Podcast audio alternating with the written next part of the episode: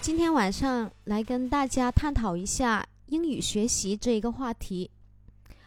嗯，再过十来天，马上就到新年了啊！今年很快又过去了，哈，真的回首一下时间，真的过得很快，真的过得很快。那么，我们要不要想一下，我们今年收获是什么呢？我想。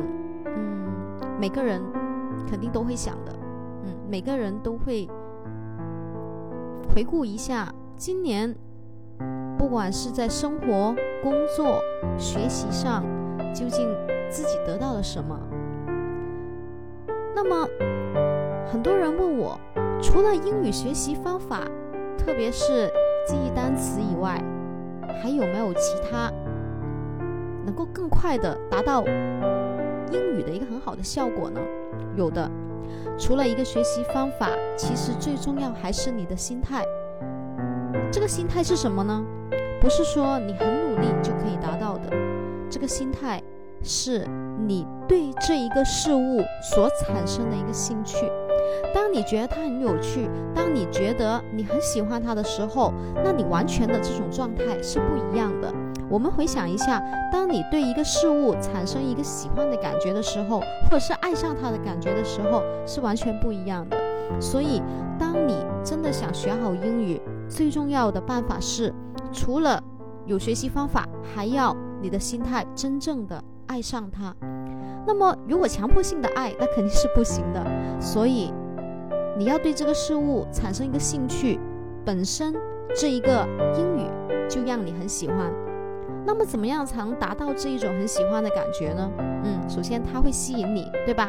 嗯，吸引你。另外一个是你愿意付出你的时间，还有你的啊其他的，你能够就是付出的来去拿下这一个英语啊这一个目标。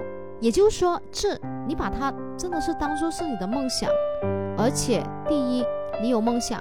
第二，你要有方法；第三，你要对它产生兴趣，这样才能够达到一个很好的效果。很多人都说，哎，我很羡慕有些人，他做事情真的很自律。我跟你说，最重要的自律，并不是他真的很努力把这个时间点放在上面。他所谓的自律，其实最重要的，你归根到底看到的，其实是他很热爱它。也就是说，你很热爱这一个事情。你就会愿意付出你的时间来去做，而且真的想达到你的梦想。所以这一个最重要的是，有没有把它当做是你的梦想呢？你问一下你自己。第二，你有没有找对方法呢？第三，你真正的去喜欢它吗？对，就是这几个。所以，当我们如果是想学好英语，你真的是把它当做是你一个工具，就是一个生活上、工作上的，或者是你去旅游等等的一个工具，把它当做是你以后实现你目标的一个梦想。第二，你觉得英语是很有兴趣的。第三，你真的是为了这个兴趣而去付出你的时间。嗯，所以如果你能达到的这一些的话，加上有方法，那就没。问题了，好，嗯，也非常欢迎听众们私信我，探讨一下你英语学习在今年得到什么收获呢？祝愿大家在新的一年啊更上一层楼，祝愿大家生活愉快。